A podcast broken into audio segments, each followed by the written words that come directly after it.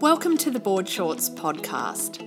I'm your host, Lisa Cook, and I'm here with another easy to digest dose of valuable board and company director related information designed to help you to get on board and thrive in the boardroom.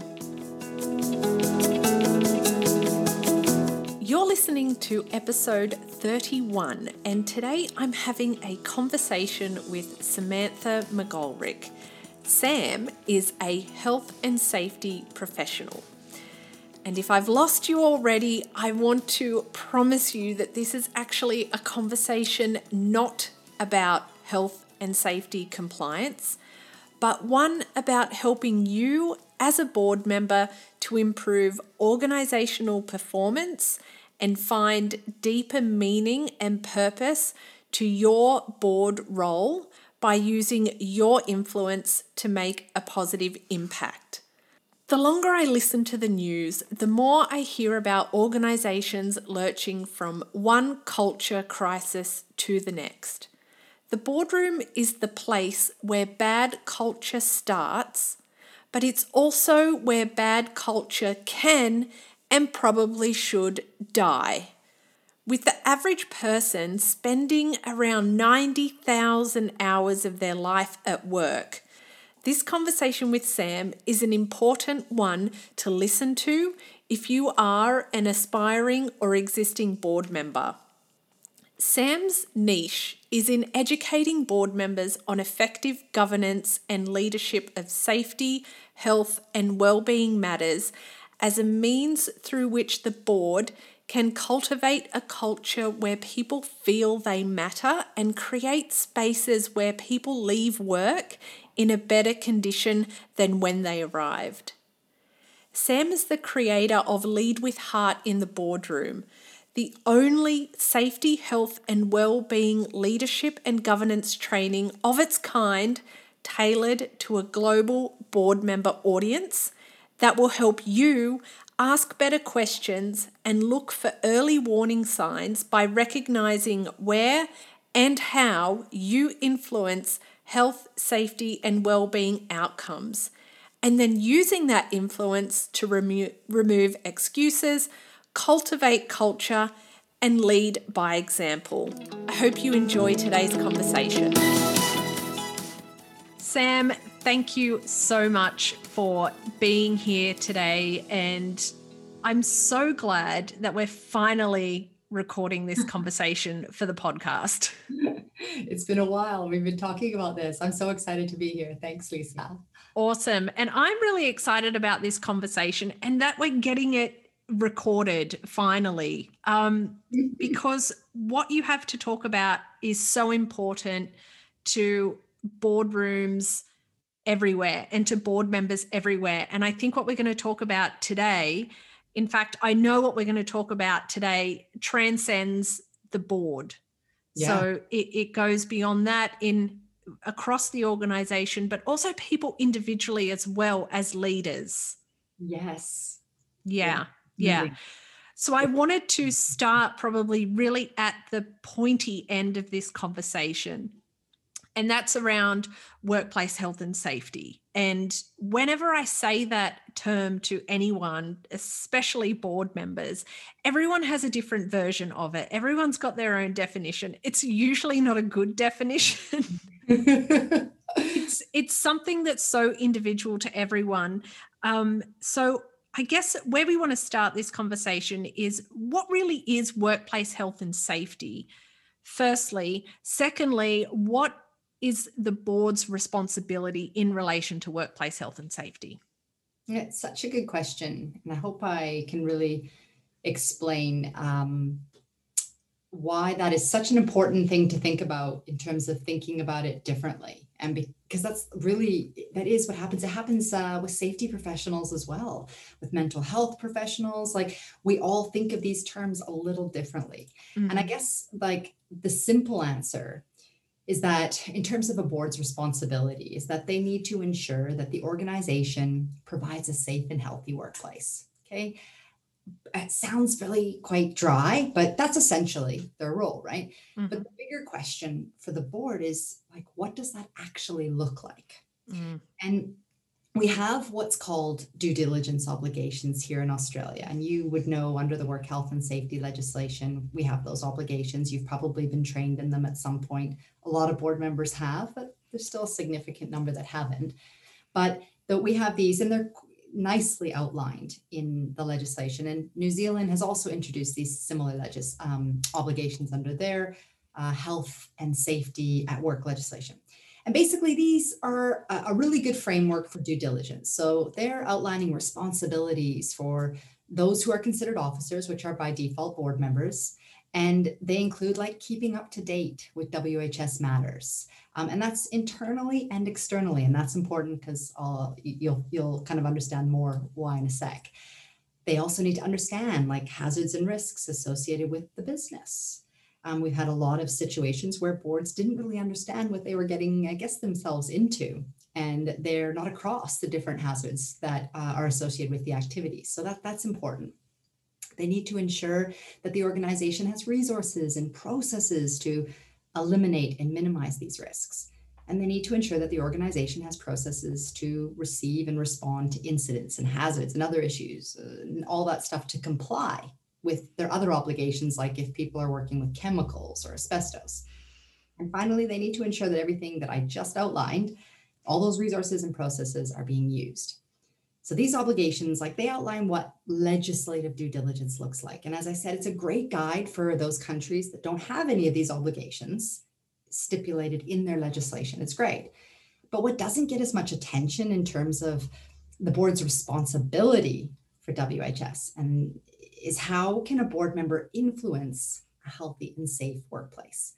So this is more the space that I like to play in, Lisa, because it's a lot less about what a board member needs to do from a compliance perspective and a lot more about how they show up as a leader in the boardroom. And, and that's a, a lot about what you were saying in terms of it transcends um, what they do in the boardroom. This is about what they what a board member says and does and how the board influences outcomes through yeah. on culture.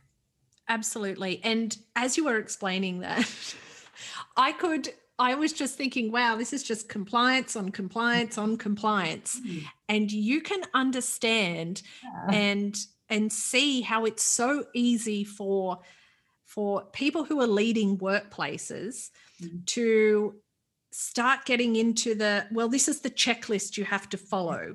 These are the yes. the the the way the things that have to happen.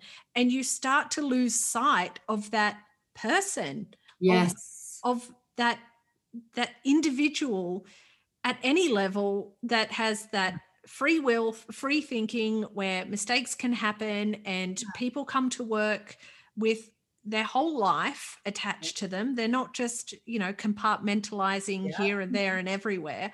So there's all these other things that are happening.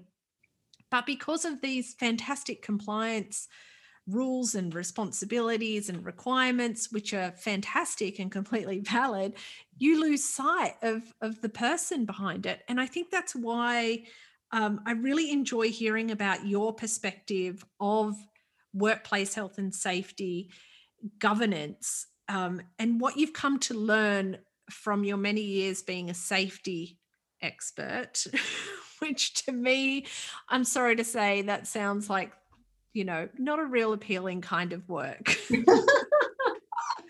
but we love you um, and we love people like you who want to get into the nuts and bolts of this thing. So I want to hear more about what you alluded to about um, that influencing, mm-hmm. how you bring that person aspect into it, the people side of things. Yeah, and I think this goes back to as well you saying how do we people think about safety and health differently and and that touches then on the people but like if we need to understand the question right of how does the board influence a safe and healthy workplace board members need to first be able to articulate what is safety and what does a healthy workplace actually look like? Because it sounds simplistic, but as I said, mm-hmm. people perceive safety and health differently. And with, I mean, good reason, because there's like, there's no global definition for safety, not even from the World Health Organization. So there is a common perception, though, that safety is like the absence of injuries and illnesses or you know, managing risk to an acceptable level, all again um, impersonal and not mm. that human piece. But eh, what's kind of more important, I guess, and why we need to um, kind of lead away from or move away from looking at uh, the compliance and the checklist is that when we're looking at safety in terms of that kind of absence of injuries and illnesses, um, we start to manage or look at safety as um, like success with safety as only the absence of events. And that really limits our understanding of what safety really is. And it starts to, you know, inform us of when we don't have incidents that we must, uh, or um, kind of perpetuates assumptions uh, on, on and informs our biases and our decision making around future safety when we just look at it solely from the absence of injury. So I know I'm going a bit off topic from the people, and I promise to come back to that. But it is important to for board members to know that you really need to look at what you're defining around safety and and that's a lot about what i teach because we, we need to think about what safety and mental health really is in our organization. It's not just about prevention of the negative events. Um, and it's important because we look at, you know, for instance, airlines. You know, if we have, if they haven't experienced a crash or a significant event, we often perceive them as safe, right? Like absolutely and that informs like our future understanding and that's not necessarily the case when when um, when we look at safety uh, like and, and, no doubt you know many of us have said oh i've done this a thousand times before. Um, nothing bad's ever happened. Again that starts to inform how we think mm-hmm. about future safety. So the important thing there and like what is safety and and, and health and a healthy what is a safe and healthy workplace is we're really trying to, to kind of build a resilient organization and i think that's a good that's a bit a, a term that's been kind of thrown around a lot over the years but a resilient organization is not just solely focused on those reducing those negative events Mm-hmm. It's about identifying and enhancing all the positive capabilities of people and organize and the organization that allow your organization to adapt um, effectively and safely under all the pressures that it's under. So it's really about creating a space to increase the capacity of your organization to accommodate change and conflict. And that's what safety really is. It's not about just looking at the absence of, of uh, incidents and injuries and illnesses. So that people perspective and my you're asking about my experience right in um, mm-hmm. my perspective of working with health and safety governance i mean what i've seen over time is that board members when i was going in to present on those like governance frameworks i wasn't getting asked a lot of questions from board members and i think that's a lot to do with because they didn't either know what to ask um, or the questions I was getting was a lot around compliance, as you mm. said. Before. That's really where we're focused, and um, again, that's that's not necessarily where the board's efforts are best placed. Compliance needs to happen, but that's not necessarily what even creates safety. That's part of it, but it's not where the board's efforts are best placed. So I was starting to see people weren't asking a lot of questions of these kind of frameworks that I'm putting in front of them. And I thought, okay, well, I know it's a little bit dry, I guess, in, in terms of, you know, governance frameworks yourself. You know, they're not all that interesting to talk about. But it really got me thinking that we are focused on the wrong things and we're asking the, the wrong questions. So we're not looking, as you say, enough about how are our decisions in the boardroom affecting other decisions or the, the way people see the priority put on safety and mental health that's one thing. We're not seeing those decisions, those governance decisions that are made over here around targets or um, incentives or what the board says and does in the boardroom, like how what kind of questions or how they respond to people with empathy or compassion, for instance. Um, we're not seeing those things and how they impact. I would say at your most direct, uh, the direct individuals is your executive and I know we've talked about how not all boards are, um, you know, have an executive team. Um, and that could be a lot of your audience that they're not like you might get an ASX board. Yes, that's uh, they have a board and a whole executive in different departments, but sometimes board members are playing the role within um, the business as well, right? So absolutely, yeah, it's about um, really i think understanding more about what to ask about and it comes back to understanding what safety and health is and mm. how can i prevent how can i create a positive um, how can i increase the positive capabilities in my organization instead of just focusing on narrowly on those absence of negative events that really let me t- like statistically are 1% of the work that we do. That's what research has shown us that incidents happen 1% out of all the work we do. And so we're kind of focusing all our energy on preventing this this one thing and in order to create success over here. That's it's just it's kind of irrational really. Mm, mm.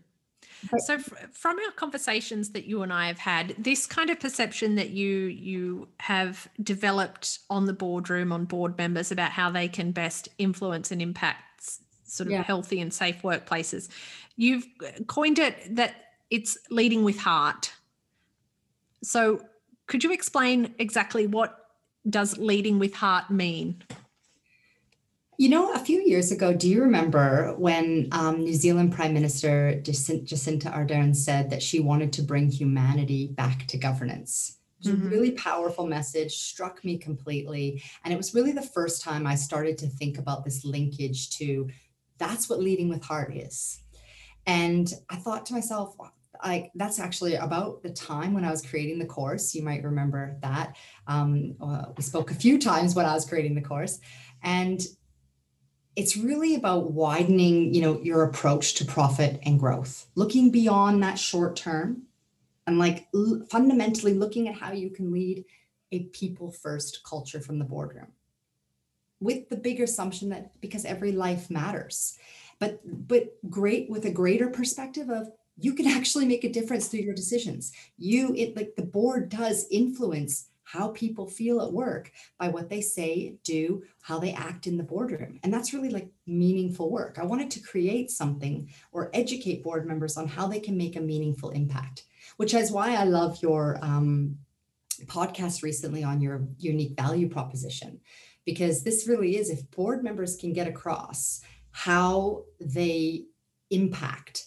how people feel at work and what sort of how that kind of plays into the um, how the business business performance and effectiveness it's a real unique value proposition to bring to your, your current board or a future board.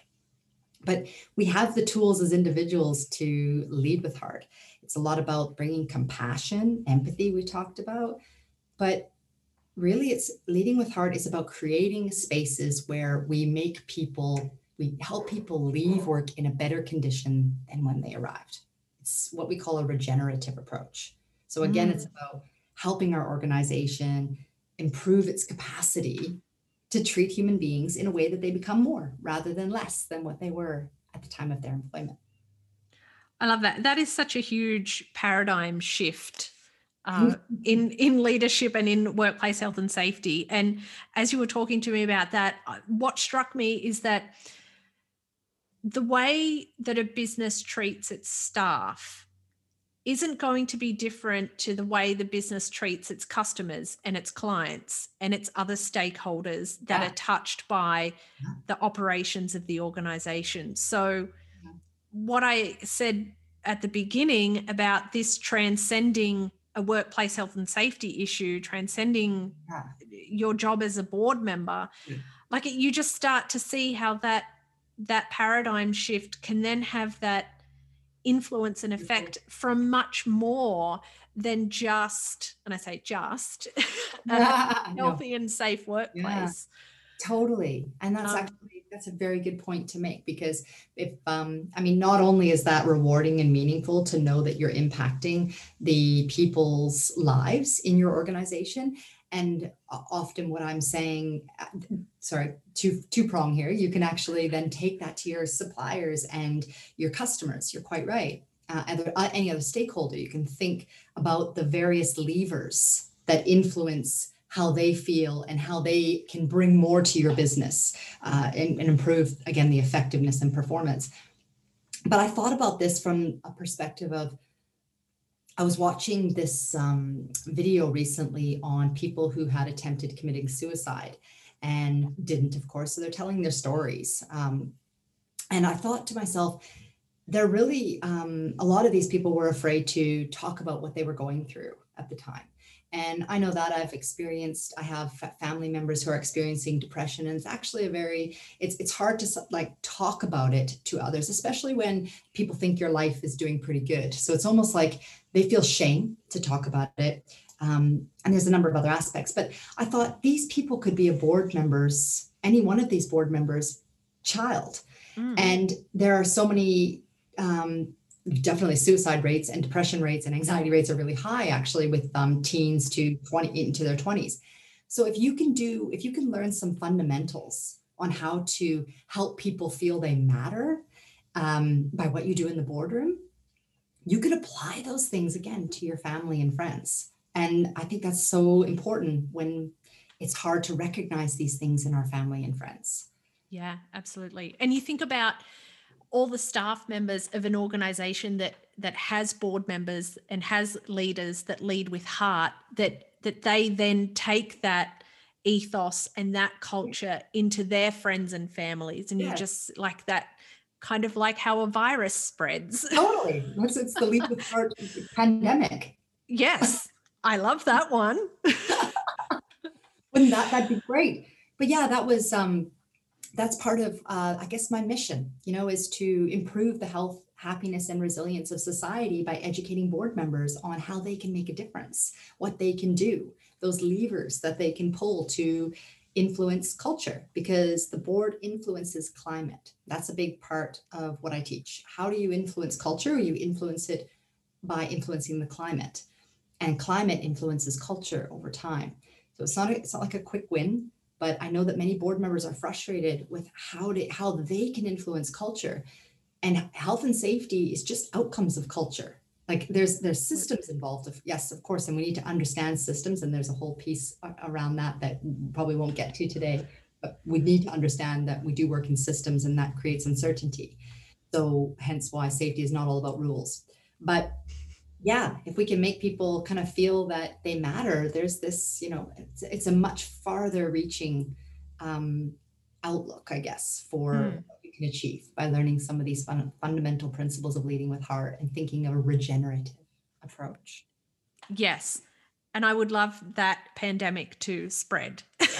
Um, but the thing that the thing that i um, that comes into the cynical side of my brain thinks about those people who um, so those leaders who are going to worry about being seen as weak or wishy-washy to yeah. either their fellow board members or other people within the organization if they start to adopt this kind of leading with heart mm. approach mm. what would you say to those people who are concerned about that yeah, it's just, it's a real detrimental mindset, isn't it? Um, because there's it, it stops people from really achieving more and um, going further than than going to the point, I guess, that they're doing what they want to do. Because we're all uh, generally afraid of being seen as, as you say, weak, silly. Um, I've heard from a number of interviews that I've had with board members of,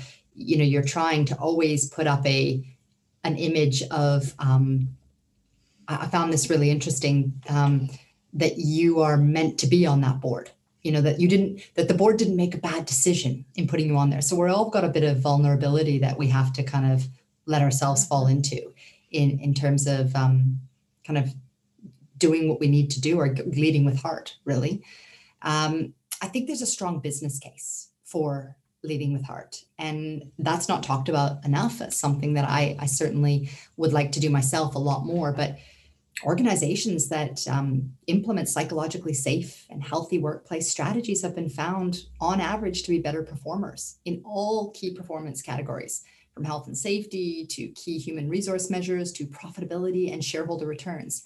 That's important to get across and that's what i talk a bit about in um, when i teach board members because about these fundamentals is because you have to be able to talk to the business case because i get that people think it's a bit wishy-washy but if you can um, turn it to that business case piece and you're familiar with those things then i think that you have some kind of foundation to at least have a have a more meaningful conversation about why it's important to invest in um, health uh, and safety and well-being. You know, there was a study a few years back that was conducted by. Um, uh, it was conducted on the annualized return of Fortune's 100 best companies to work for versus the S&P 500, and it was found that 83 companies from that 100 on the Fortune's list strongly outperformed the S&P index over the long term. And remember, leading with heart is about mm. stop not thinking so short term it's about really letting um, the business like understanding that these things do take longer. We're people. Things don't happen just like that. And we work in systems that are uncertain. So you know it, we do have to embrace long term. But overall public companies are recognized um, that are recognized for their health and safety performance achieve a better annual return. Um, that's you know there's so there's the business case for it. Yeah, well, I mean, the greatest irony, right, is that although we're consistently told um, and taught as board members that we have to think long term and we have to keep yeah. that in mind with our decision making. The business is, especially for shareholder companies, it's reporting quarterly or half yearly, certainly yearly. Yeah. And that's how the success, quote unquote, of that company is measured. And so, this the system that it works in as you mentioned everything operates in a system it's kind of fighting against itself.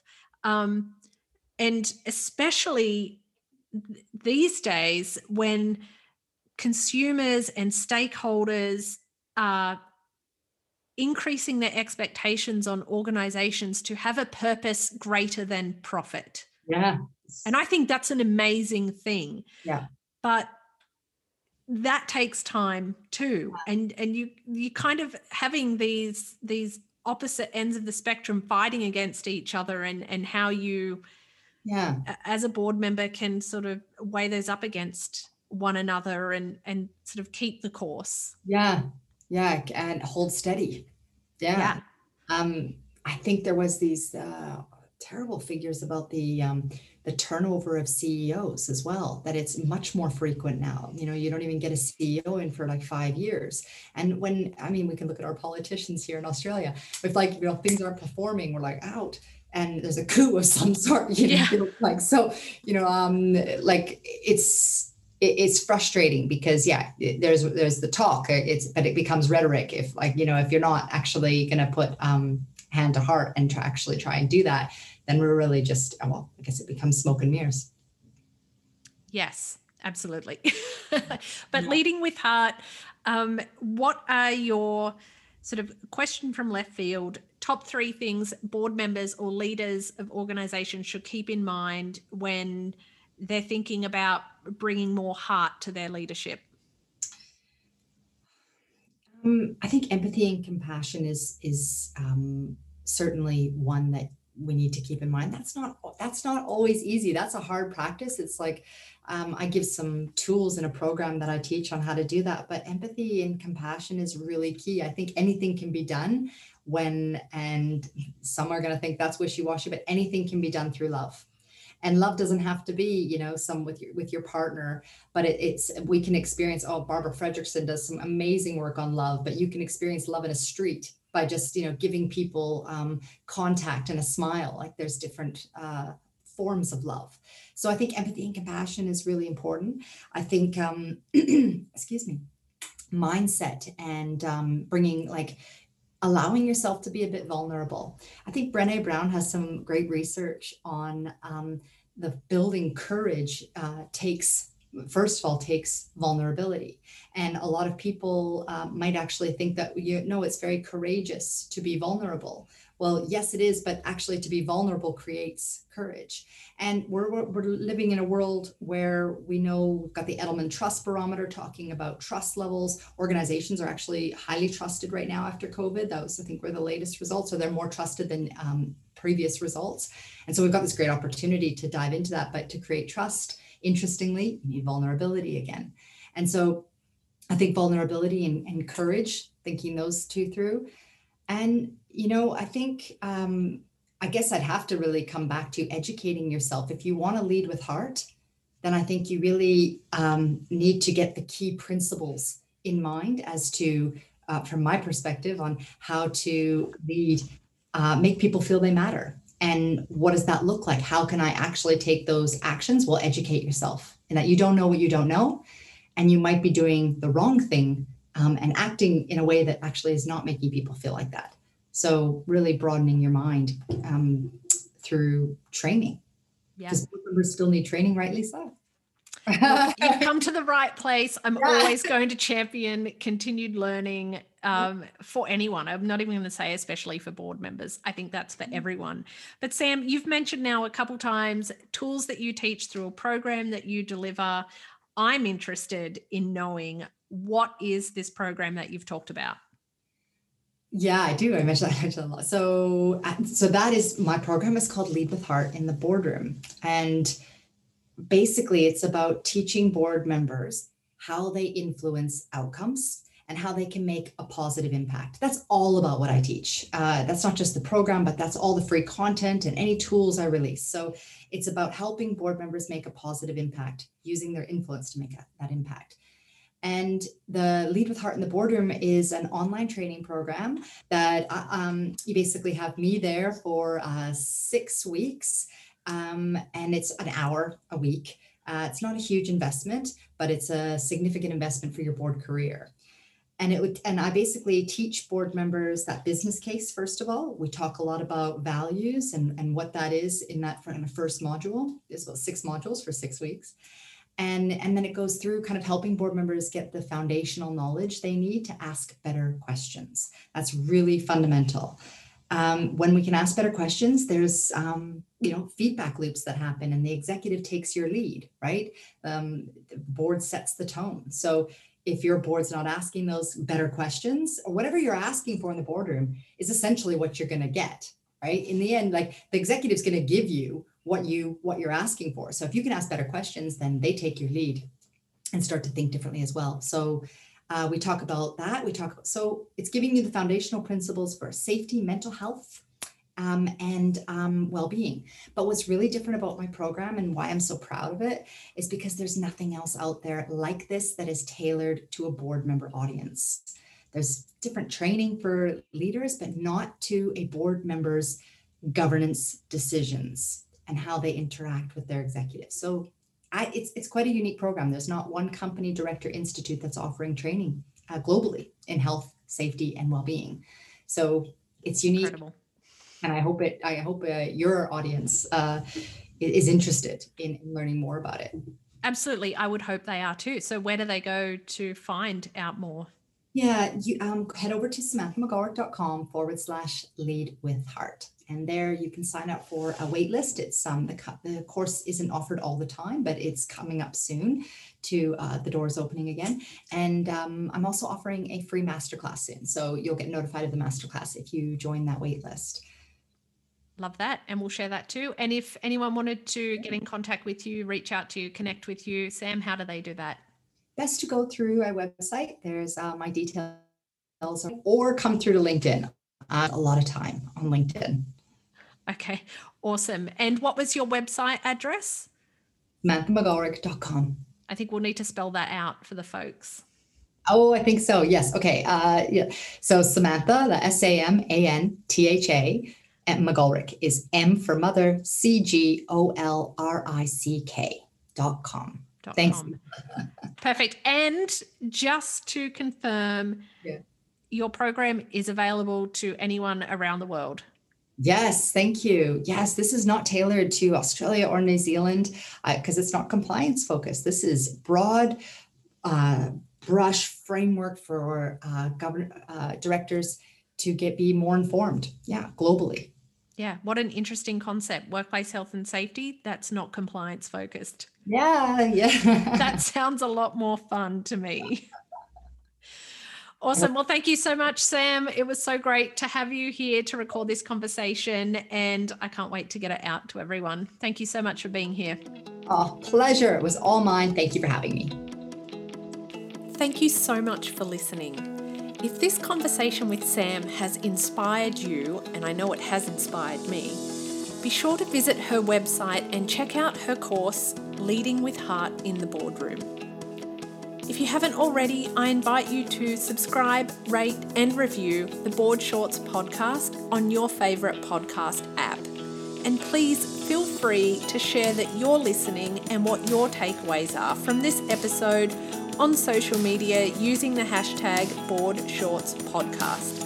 I look forward to talking with you in the next episode. Bye for now.